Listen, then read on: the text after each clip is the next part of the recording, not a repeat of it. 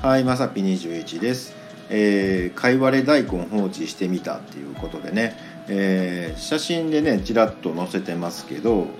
あのー放置してるとねどうも大根に変わりつつあるんですよ。で、えーこれね、えっと、写真がね、あのー iPad の中にないので、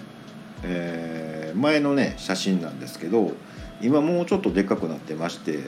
またあのブログ記事貼っときますけどあのそこで短い動画ねなんか30秒ぐらいのね、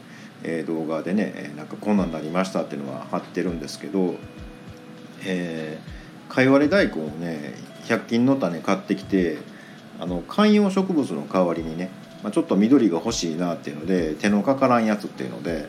まああのあれぐらいの低い緑がなんか欲しくってで、まあ、観葉植物代わりにいいかって思ってもう何の計画性もなくね、えー買っちゃったんですけど思ったより種が入ってまして、まあ、あの1個はね、あのーまあ、花瓶というか、まあ、ちょっと長めのね、あのー入れ物に、まあ、土を入れてそこに種まいてみたいな感じで、まあ、あの観葉植物、まあ、思ってた通りになったかなっていう感じなんですけど、まあ、その辺はね、まあ、ちょっと食べたりとかしたんですけど残りの種を、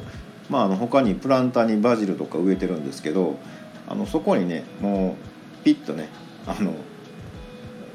何の愛情もなくあのそこらにピッと巻いとくかぐらいな感じでねえほったらかしにしてたんですね。でえっ、とまあ他なんかこう植え替えたりとかして結構混ぜ混ぜしてたんですけどこ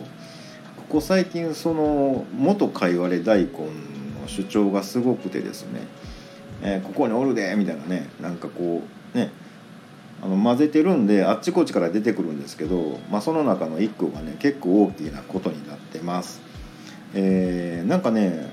まあ、野菜とかそうなんですけどいい感じに育ってくるとなんかこうねこう可愛くなってくるというかちょっとね今収穫のタイミングをねどうしようかななんて思ってます。